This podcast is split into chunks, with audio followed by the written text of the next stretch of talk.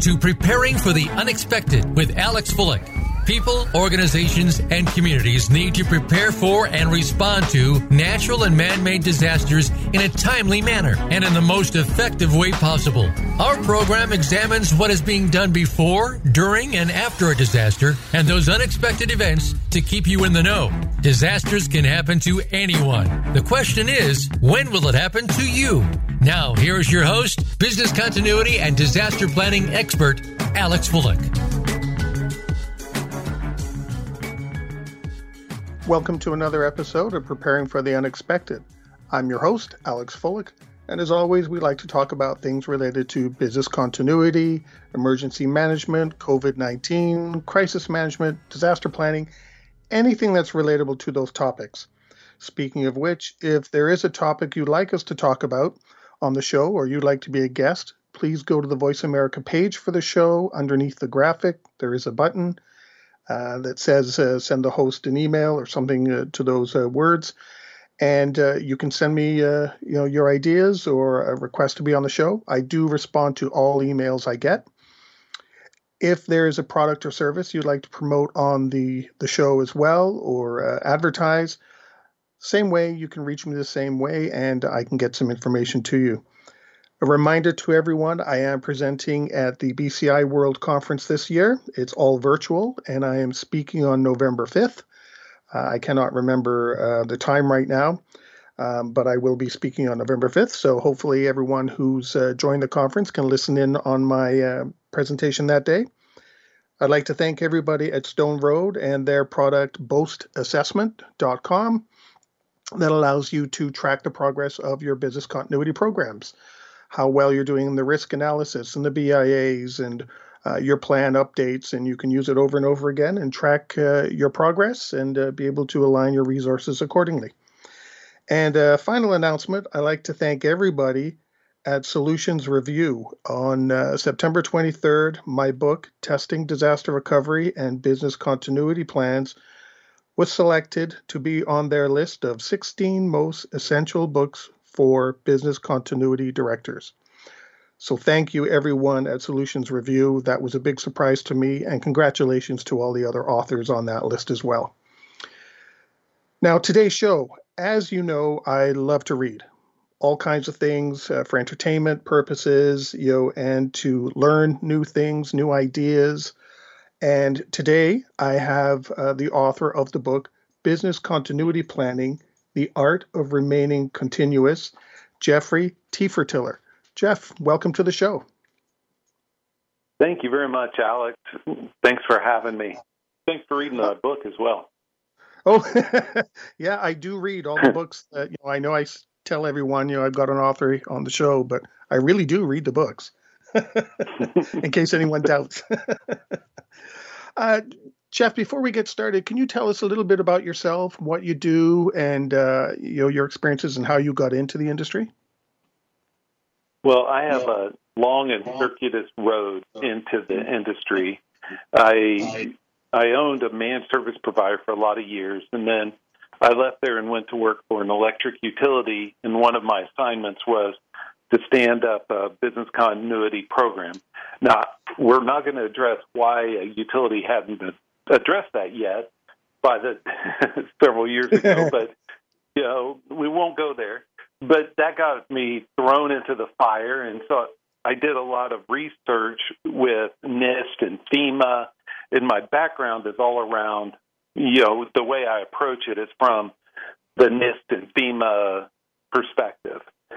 And so I've been building out. I, I'm I'm a service management and business continuity person, and I in January, I left KPMG, started my own firm, and building business continuity programs, helping uh, companies with the strategic thought all the way through the tactical testing, training, plan development. And so, long circuitous road of getting from here to there, but it's been it's been fun. I've enjoyed I enjoy business continuity just because it's a holistic look within a business.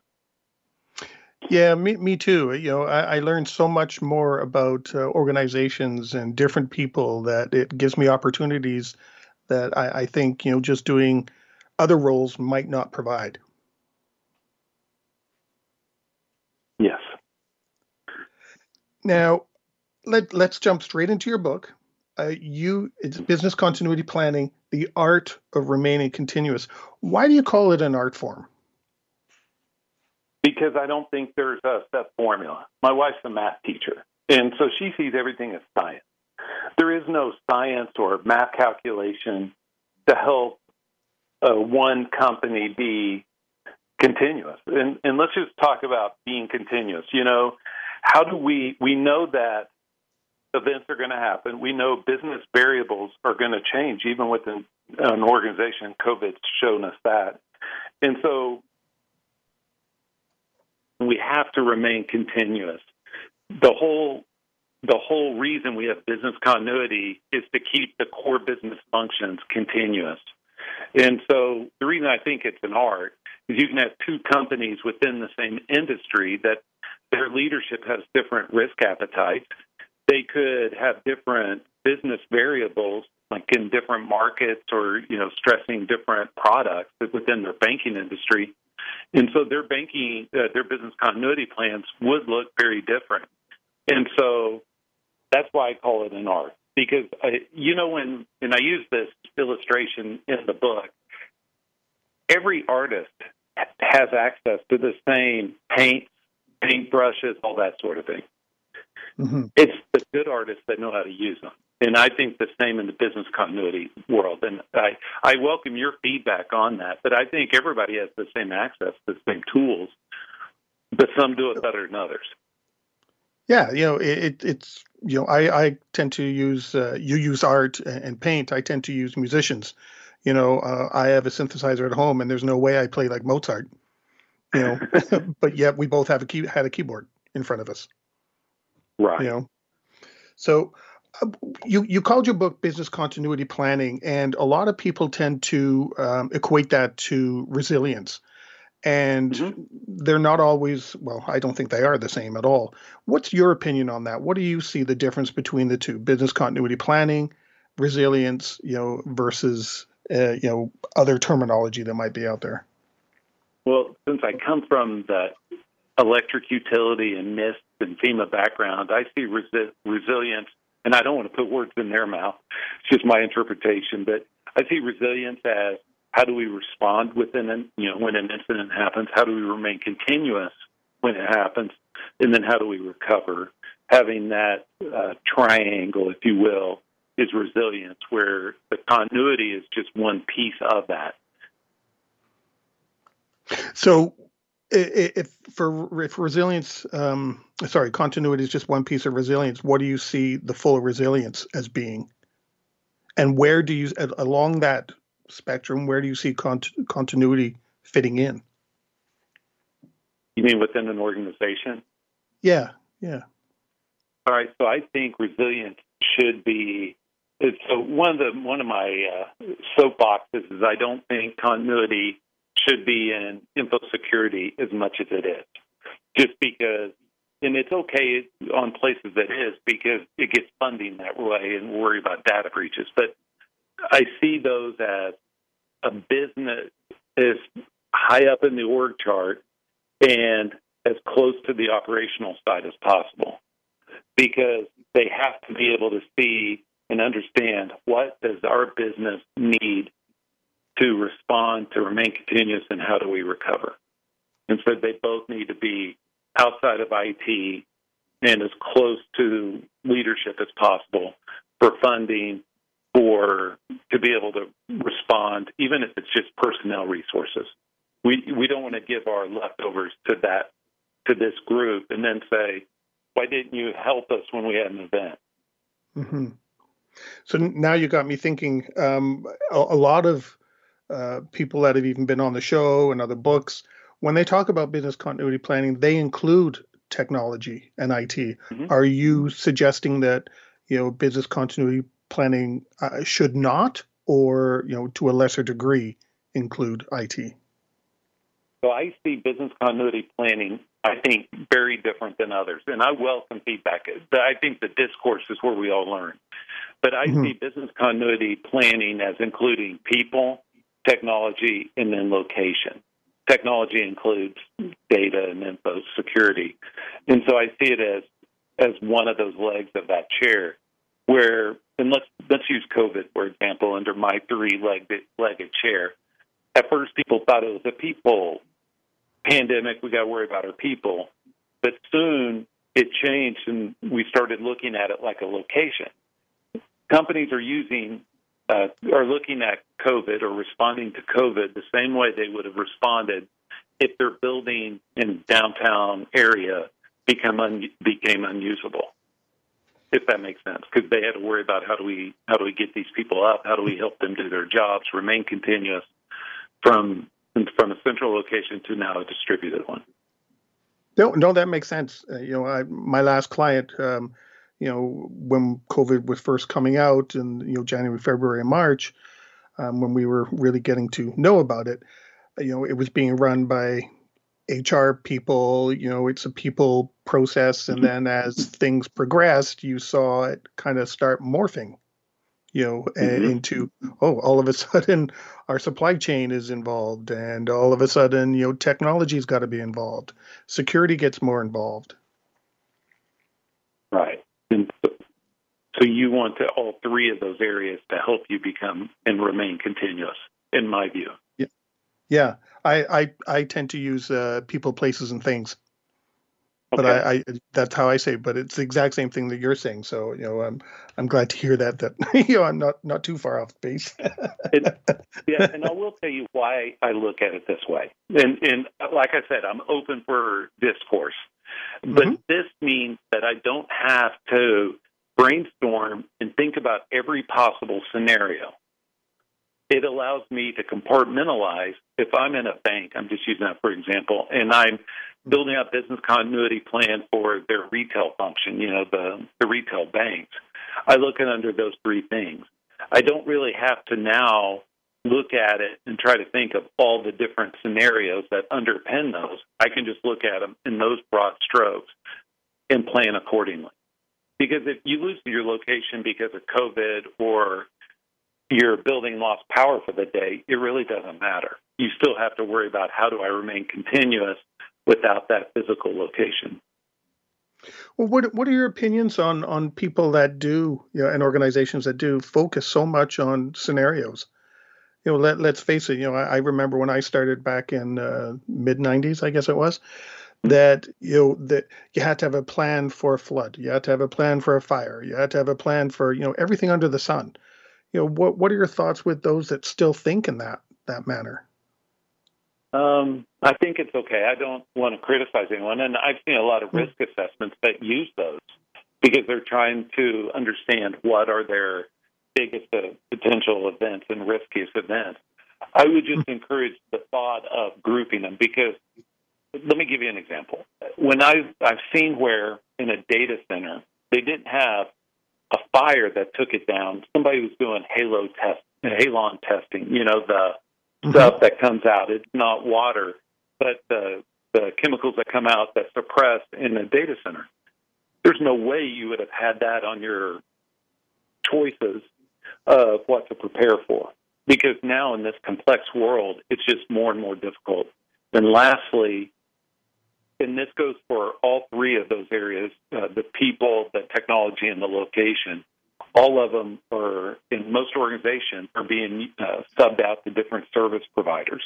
And so I want to make sure my business continuity plans include those service providers, those vendors, those partners, and that adds another level of complexity, which makes it difficult for me to try to uh, guess which one will it be this time. And, and I guess you know if, you do focus on nothing but scenarios, you it would be kind of hard to maintain all those plans when using the approach that you just described, the one you use, I, I guess that would also be easier to um, maintain. Yes. Yes, you know? and and I, I'm a I won't say I take a, I think the values in the execution, but you have to have a plan that you can articulate well, and the leadership of a particular organization they can understand it well. And uh, you know, resources are tight. Most organizations struggle in the business continuity area to get resources, funding, personnel. And so I would I would focus on as simple and uh, straightforward way so I can get as you know I can, I can get everything funded the way I needed to. Yeah, I I, I agree with you because I think further the further you get down the road, if you've made it really complex with all these you know dozens of plans, then trying to train awareness, the the maintenance, like I said, would become tough. And like you mm-hmm. said, you struggle for resources. Well, in many places, business continuity. I'm assuming what you were saying. You know, people are uh, part time at business continuity. How are you going to mm-hmm. keep that moving forward? Right. And so it's easier to go to, I'm going to use this retail banking example, to have mm-hmm. their, their business continuity plan address those three areas in different time frames. And then how do you, so for example, how are you continuous if it's a short time frame and you don't have technology? That's, an, that's a more simple problem to solve than you don't have this or you don't have that or you don't have this other. So yeah. I try to make it as consumable as possible. And, and I, I, think for lay people, you know, that don't understand BCM or DR or whatever, um, it's easier for them to wrap their head around too. Mm-hmm. I found that, but I, I still welcome the discourse. If somebody thinks I'm wrong, you know, I, I welcome that, that conversation, and that's also why I like the bigger picture view versus the uh, IT centric or information security centric mm-hmm. view. Because if we're talking a bank, let's take the largest bank in the world, whatever it is, you know, it's not going to worry about, it's going to be worrying about everything, not just the data breaches. It's going to worry about the regulatory. It's going to be, you know, it's going to be worried about so much more than just technology, especially now with COVID. COVID's that COVID's changed all the variables for everyone, I think, for their business continuity plan. It's true. You know, it's a whole new playing field. You know, and I know as we uh, get further on down, we're we're going to talk about that. You know, your feelings on how things are going to change. So, you know, uh, but we've come to the end of our first segment. We are talking with Jeffrey Tefertiller, the author of Business Continuity Planning: The Art of Remaining Continuous, and we'll be right back.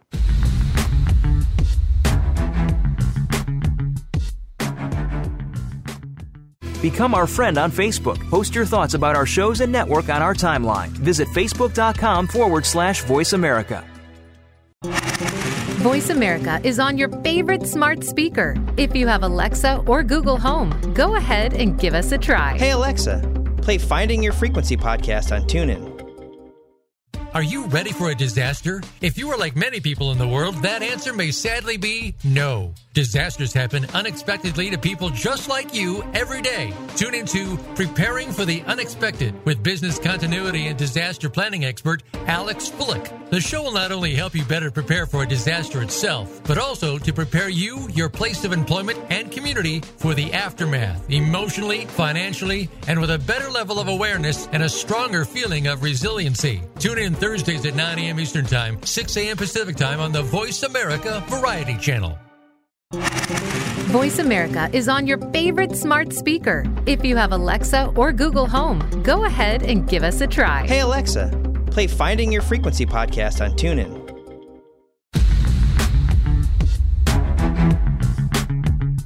You are listening to Preparing for the Unexpected with Alex Fullick. Email your questions to info at stone-road.com. Again, that's I-N-F-O at stone-road.com. Now back to Preparing for the Unexpected.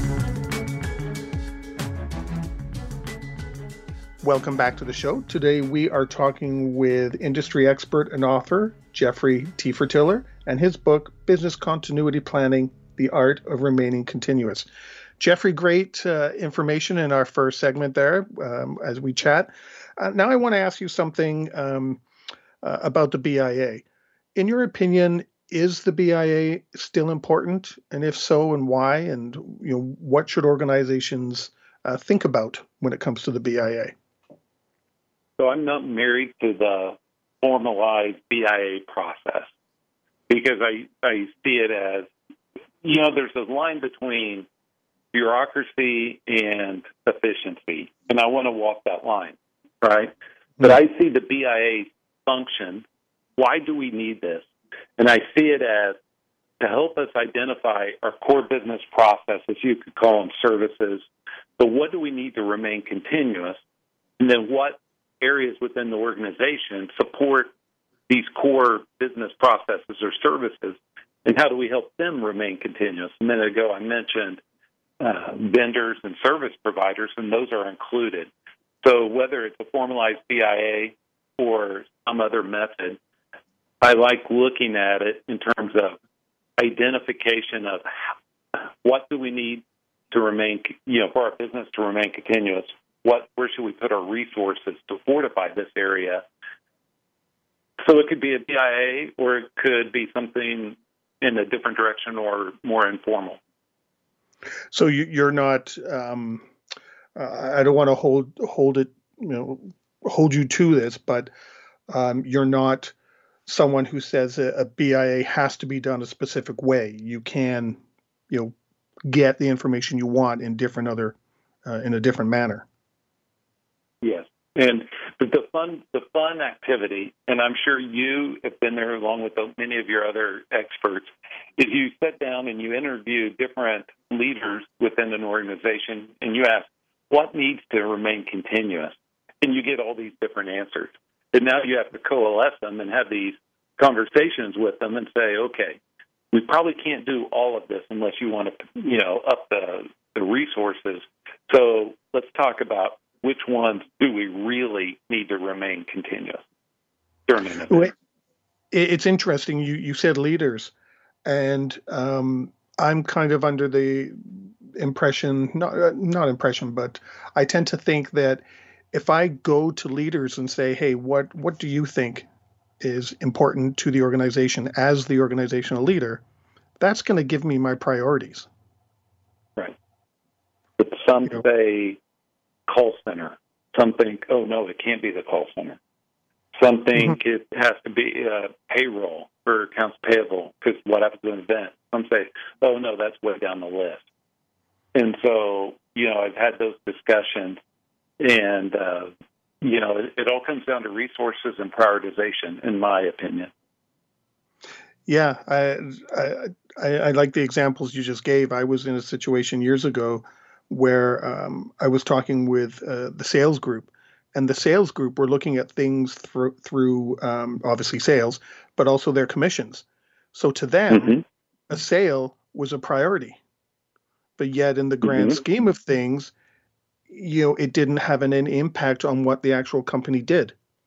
You know, obviously, sale from sale wise, it did, but you know, from but their actual function, if a sale was moved out by a couple of weeks, it didn't touch anything. so you can end up with everybody saying yeah. they're important.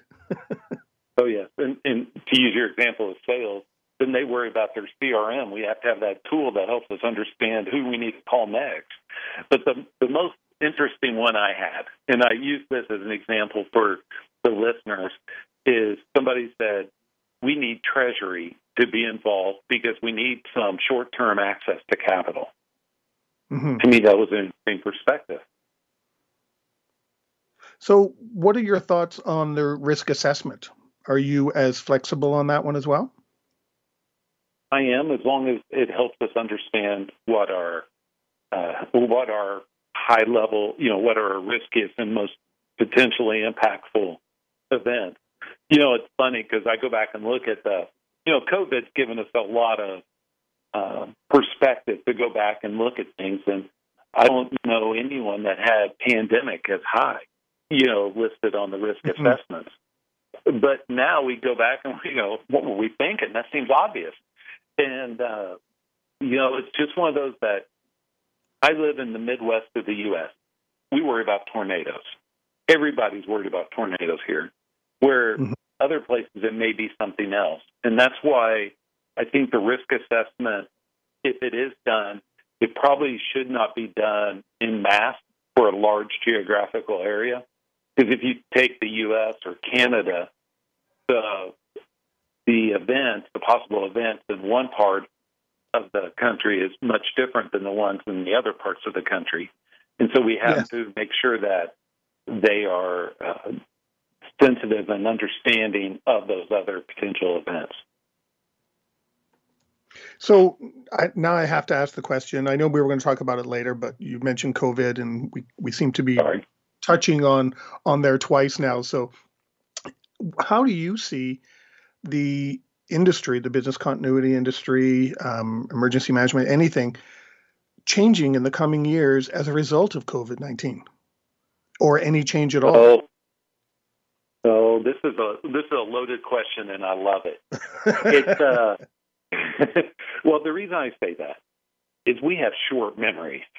You know, we have very short memories. So I think in the short term, everybody's going to say it's important because it's gone, and I apologize for getting us ahead, but it's gotten to the point to, so when everybody had to vacate large offices and, and now work from home, it's impacted everything from even VPN licensing for your technology so your software asset management can be in place.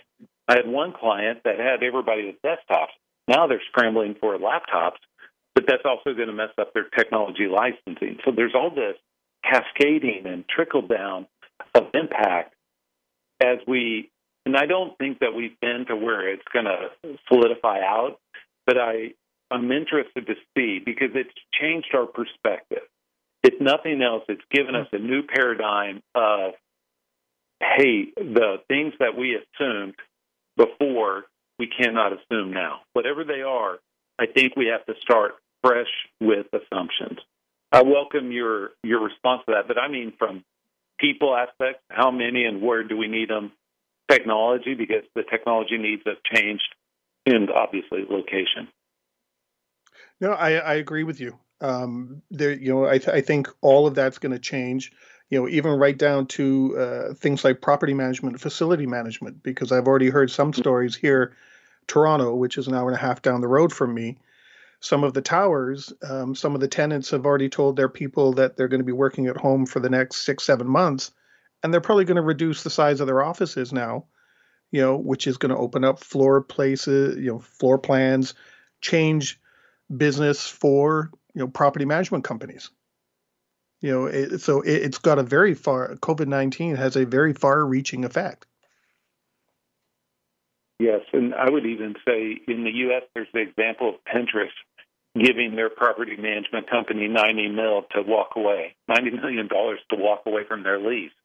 But it creates new problems right? Because you have new security info security problems. You have new even access problems you know, badge and all that fun stuff. Even like HR onboarding, things of that nature, it's all changed. And I, that's why whenever you ask about business impact analysis and risk assessment, I'm very flexible because I want to assume nothing because I want to assume everything has changed, and we have to see it through fresh eyes. I, I, I think so. It, you know, you you've said you've been in the industry a long time. You know, before Y2K and before 9/11, you know, the the joke was, you know, what are you going to do if a plane flies into your building? And you know, right. that's obviously not a joke anymore. You know, it's taken seriously. You know, for for yeah. that terrible event. You know, and now we've got uh, COVID-19 who's changing us again. You know, we have to mm-hmm. rethink our assumptions and rethink uh, our, our plans and you know the direction we need to go and the scale that we need to think about. Yes, and and the reason I said we have short memories is going into 2021 budget season for most large companies is starting right about now, and it may we may see a small uptick in business continuity or resilience funding, but I think a year from now it'll go back down because we're sadly I think I see us as a knee jerk uh, type of society, not one that learns from our mistakes. Well, I was going to ask you about that. You know, do you do you think the um, business continuity industry will grow, or it's more uh, I don't want to say flash in the pan, but more of a um, a trend at the moment for everybody, which will end up in the same place it was before. You know, put on the back burner in many instances. Sadly, and I'm an optimist. I'm like the most peppy guy out there, but I think I think we'll go back to where we were. I talked to two very senior leaders at at large companies recently, and each said, "We're good with our business continuity plans." They made it. They helped us get to where we are, and which tells me we're not going to invest more. We're not even going to do things differently, which I think is a missed opportunity. I won't even say mistake. I'll say is a missed opportunity because their uh, business customers are going to see their competitors do things differently, and so these mm-hmm. these large companies have to adjust. They have to, even if it's seen their customers. Let's take the banking example. Now most banks are pushing to have their customers do as much drive through on the banking app, call in, you know, less walk up. You have to be able to adjust because if you can't adjust and your and your competitors are adjusting to be more in line with their customers, then you're probably it's not going to end well. And and adjusting your plans and on what you do means you have to adjust your con- uh, you know your contingency plans as well because you're no exactly. longer doing what you were doing. The only thing that maybe yeah. these two individuals that you were speaking to, the only thing that uh, they've realized is what they what they had addressed the situation as it is now, but it may not address what's going to happen in six months. Exactly, and I want to give two examples. One is the reliance on a service provider who may or may not have good or bad or poor uh, business continuity plans. And I only bring that up because if you are doing business with a service provider, a utility, a anything, and you're of a sizable where you can ask this organization, you need to ask for their business continuity plans and how long they're they when they've been tested and all that fun stuff. But when you look at my three-legged stool of people, technology, and location, it gets really difficult if you have two of those events happen at the same time. So now we we have COVID and we have this dispersed uh, people. They're distributed now, and in the Pacific Northwest of the U.S., where all the fires are, or in the South, where the hurricanes are. Now you really have a big issue because you sent everybody home, and now they may not have homes. Mm-hmm. So or, or now up in the you north know, where there's snowstorms. Right. Yeah. You know, and COVID nineteen, you know, using that example, kind of impacted them all. Exactly. Location, people, and yeah. you know, technology capability. Exactly, and so I, I I'm a person that tells stories just because I think it helps us understand. One one company I was working with, they had a call center, and their their uh, call center uh, business continuity plan was if the weather's too bad or we lose power at work, we'll send everybody home. And I was like, it took me a second. I said, wait a minute. How can you assume that your employees have power where they live? Because you can't. Yep. You need yep. to figure out someplace how to be redundant, either where you are or find some way to, you know, rent a hotel banquet room on retainer so or something, you know, to to enable you to have continuity. Because if you're in an event, your call center is going to get blown up no matter what type of industry you're in. Exactly, and and you're going to have a backlog because you know it, even if you are able to send people home, well, they need the time to get there. mm-hmm. So you you yeah. you've lost you know let's say an hour or two depending on where it is and commutes and things like that. You know you end up with a bigger backlog, and now you've got a different issue to deal with, especially if you have service level agreements involved. Right. It just gets complex. And I don't think, yeah. you know, this COVID must send everybody home. I think that sounds great in the short term. I don't think it's uh, as long term viable of an idea as, as many people are making it right now. Well, that leads me to a que- that leads me to a question. Do you think the business continuity awareness has increased, at least? Yes, because it's a buzzword. And really? to one of your questions earlier, I think it's falsely lumped in with resilience, where, mm-hmm. you know, if we walk through that resilience is how did we respond to COVID? And, and continuity is, you know, how do we remain continuous through it? And then, you know, there will be some type of recovery because the whole business you know, think about all the technology debt that's created now because we were doing business one way and now we switched, you know, directions and now we're doing it a different way. We're going to have a lot yeah. of technical debt to recover from. Mm-hmm. Well, on that note, we've come to the end of our second segment. Today, we are talking with expert and author Jeffrey Tefertiller and his book, Business Continuity Planning The Art of Remaining Continuous. And we'll be right back.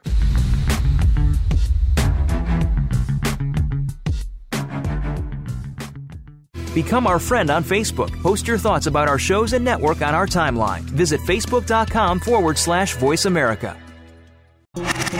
Voice America is on your favorite smart speaker. If you have Alexa or Google Home, go ahead and give us a try. Hey, Alexa, play Finding Your Frequency podcast on TuneIn. Are you ready for a disaster? If you are like many people in the world, that answer may sadly be no. Disasters happen unexpectedly to people just like you every day. Tune into Preparing for the Unexpected with business continuity and disaster planning expert Alex Fullick. The show will not only help you better prepare for a disaster itself, but also to prepare you, your place of employment, and community for the aftermath, emotionally, financially, and with a better level of awareness and a stronger feeling of resiliency. Tune in Thursdays at 9 a.m. Eastern Time, 6 a.m. Pacific Time on the Voice America Variety Channel. Voice America is on your favorite smart speaker. If you have Alexa or Google Home, go ahead and give us a try. Hey, Alexa, play Finding Your Frequency podcast on TuneIn.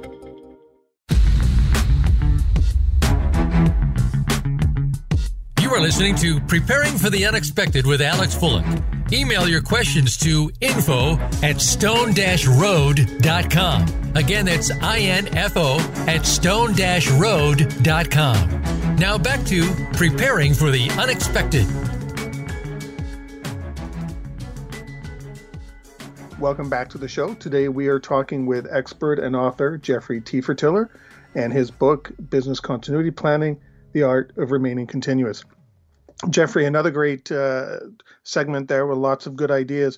I, w- I want to ask you now that um, at the end of the second segment, we were talking now that people are working differently. You know, we're, we're most most of us are working at home, at least some part during the week now. How do you see um, organizations, you know, testing and and training how, in business continuity? How do you see that changing and developing? Well, first of all, there's going to be less in person if people can't gather in person unless it's done virtually. And I see more done uh, through a learning management system. But I would, I'm going back to a previous point, I would make sure that when I train and also when I test, that I included my vendors and service providers. Because if I'm relying upon them to remain continuous, whether it's an outsourced call center outsourced part of IT, maybe even outsourced part of my location from a facilities point of view. I need to make sure they're included. But to your question, I would, it's got to change because there were a lot of lunch and learn type of training. You know, people put posters up in the office, things of that nature. I so I have a different view of training, and I I don't mean this as any uh, uh, negative towards anyone else. I see training for all types as persona driven. And so we have to understand who are the consumers of our training and then build training specific for each of those consumers. Now, it could look alike, but we have to pitch training differently to the CEO than we do the, the facilities person who's making sure that the lights are on. Yeah, you know the the the decision maker, you know the president. That may be just all they're doing is making some key decisions and maybe talking with the media. They're not rebuilding a mainframe. No. So you've got to give them different materials, and the person building the mainframe, you know, why teach them, you know, how to speak in public in front of uh, the media? And you brought up something. One thing that I think is key to every business continuity plan, and I don't think there's very many that are key to very many things that are key to everything, and that mm-hmm. have a designated person that that pulls the trigger and implements your continuity plans, as well as uh, and they have criteria to do so, as pulls that back. And lastly, you mentioned speaking to the media. There has to be a designated person doing that. You do not want any off the record comments, people on social media like it is today, or filming, or things of that nature. It's a whole new world than even today than when I or you got into business continuity from that regard. Yeah, yeah. Any suggestions on how you convey that kind of message to your employees? You know, when the fire drill, fire uh, alarms go off and you're evacuating, you smell smoke, don't film things, don't, you know, do whatever. Uh, any tips on how to convey that message to people? Because, you know, people are on their phones, you know, even in meetings, people are on their phone, right? Sadly, I have it as part of my business continuity templates as well as through training. So, you know, when we're building them, we get to that section.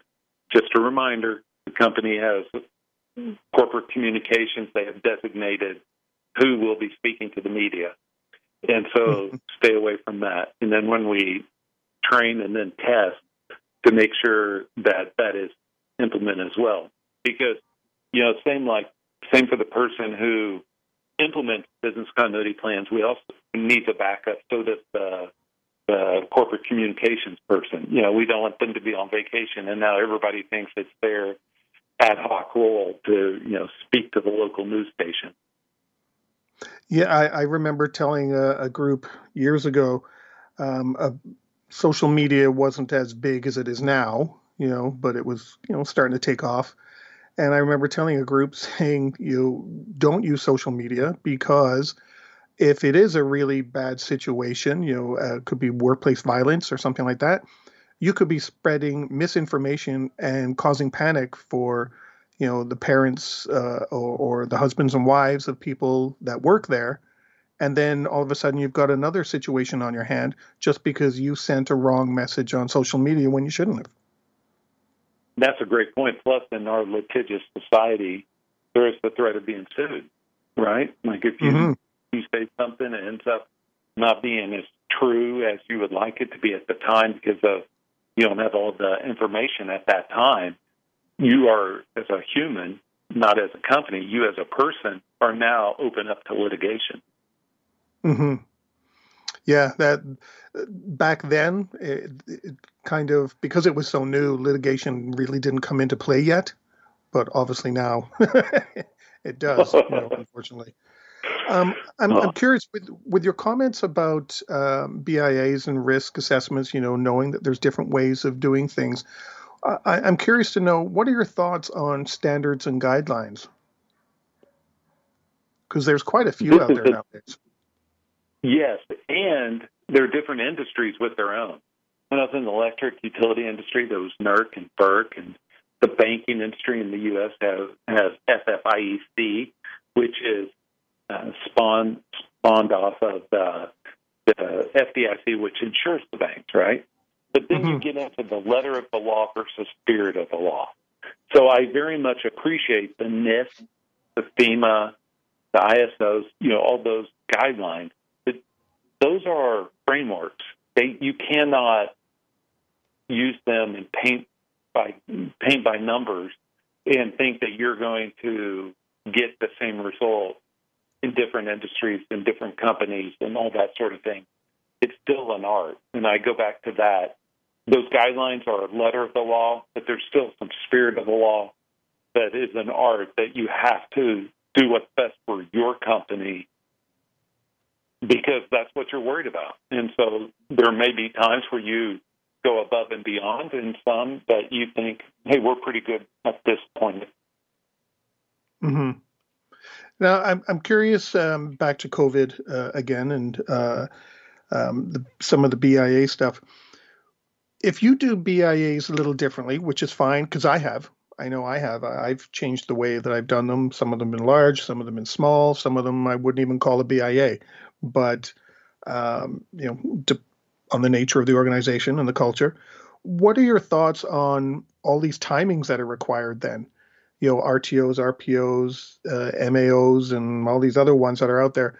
Especially considering with COVID nineteen, none of that information seemed to come into play. The reason is because it was lost of location. You know, we didn't lose technology because most of the time when we see RPOs, RTOs, it's technology or it was something like 9/11 or you know something that was impactful and it mm-hmm. took something out. With COVID, it was more of now our our workforce has been displaced, and so those didn't come into play as much. I I equate that with like having uh, there was one company I was working with, and the construction next door hit a hit the uh, the fiber coming into the building, and so they were without fiber for a few days. That's similar to COVID. You don't have an RPO RTO as much. You just now are trying to implement your plans because your your recoveries and those scenarios aren't as important. I just would I would encourage a fresh look at those because they're going to be spawned off of what do we need to be continuous. You know, how long can those be down? And then let's now, through the spirit of RPO and RTO, let's look at those with how do we keep those from being down and what's the minimum time frame that they could be down? Because that's what the, that's what the spirit of those are, right? Yeah. And well, so I, it, I, go ahead. You know what I mean? Yeah, go ahead. You can finish your thoughts. Sorry. No, I was just going to say. You know what I was going to what I was trying to say is, I think it's the spirit of the law type of thing where we're trying to figure out what can be down and for how long before it's painful. Yeah, yeah, and some of it goes back to um, uh, you know Y2K. If everything shut down, mm-hmm. you know, what do I need back up and running? Which I used to chuckle at really because part of the thing about Y2K was there'd be no power, everything was shut down. Well, then you know your generators are only going to last 12 hours. So, you know, what what's all this extra effort for? You know, when at the end of the day it's still going to be out. well, think about it with uh, you. If, you, if people really believe strongly in them, they need to make sure all their vendors and service providers have similar, because that's why you use yep. them. And so, you know, if you're using one of the popular cloud providers, those have to be incorporated into your contract. If you're mm-hmm. using some type of facilities maintenance company, you need to make sure redundancy in your contract reflects those. And so, once again, I'm not as, you know, those formalized RPOs, RTOs, I'm not as worried about those. I'm more of, but the broader understanding what has to stay up, and if it goes down, what's the maximum amount of time that it can be down, and then how do we keep it as such? Well, you, you touched on um, what I would call too your you know looking at your risks you know, and, mm-hmm. and, your dependencies as well, you know, with all the different contracts that you have in place. You know, what happens when they go down? Do we have an alternate? You know, and, and um, broadening your risk approach beyond, you know, a local fire, a local flood, you know, traffic accident, that kind of thing. Right. I have a question for you, and this is something that popped up to me. With all the people vacating downtowns, does anybody increase their physical security in those locations? where all their records, physical records reside and all that stuff? Well, I the building I, I know I can answer for the building that I was in. Um, the building basically uh, was shut down to all tenants. So the only people in that building right now are security, um, and all our badges were um, uh-huh. decommissioned. So we couldn't walk in there if we wanted to. You know, the doors are closed. Wow. But you bring still bring up an interesting point. Now you've got people you don't know wandering throughout the building. Mm-hmm. You know, getting onto your floor. Yeah. You know, so that oh, yeah. that's an interesting thought now. well, th- well, from where I was thinking is half the you know in a lot of these large buildings, half or a third of those tenants are now back in the office to some degree.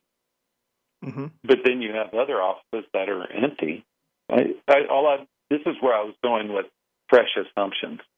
You know, yeah. and it's changed even like how uh, you know the utilities. Do you need to be as re- you know? Do you want to use the resources for redundancy for your utilities or whatever for your you know generators for your main office if nobody's there? Right.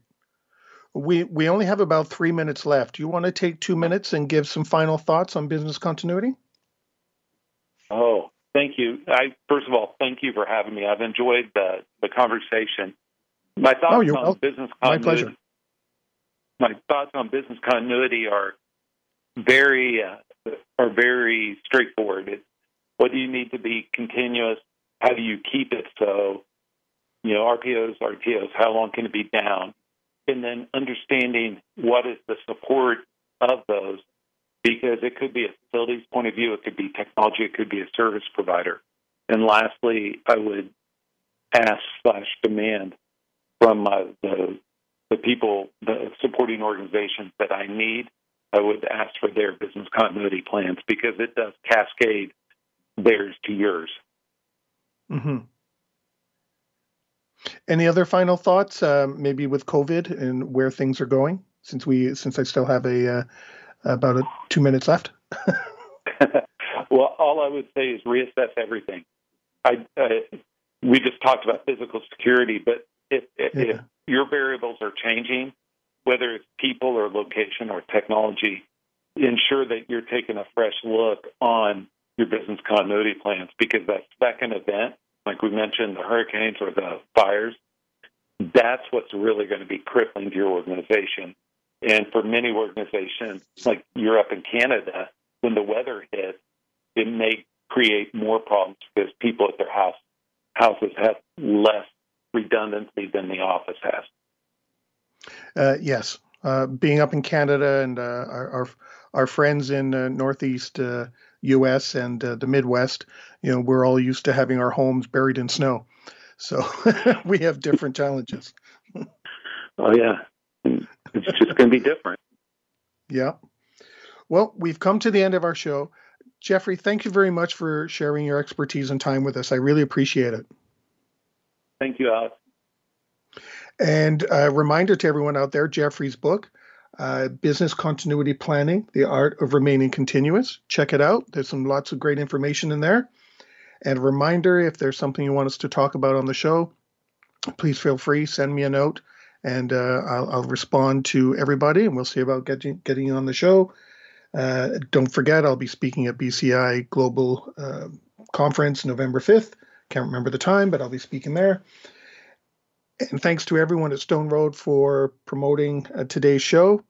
Thanks again for Jeffrey Tefertiller's uh, giving us some uh, new insights. So thanks again, Jeffrey, and to everybody out there. In the meantime, stay prepared, everybody.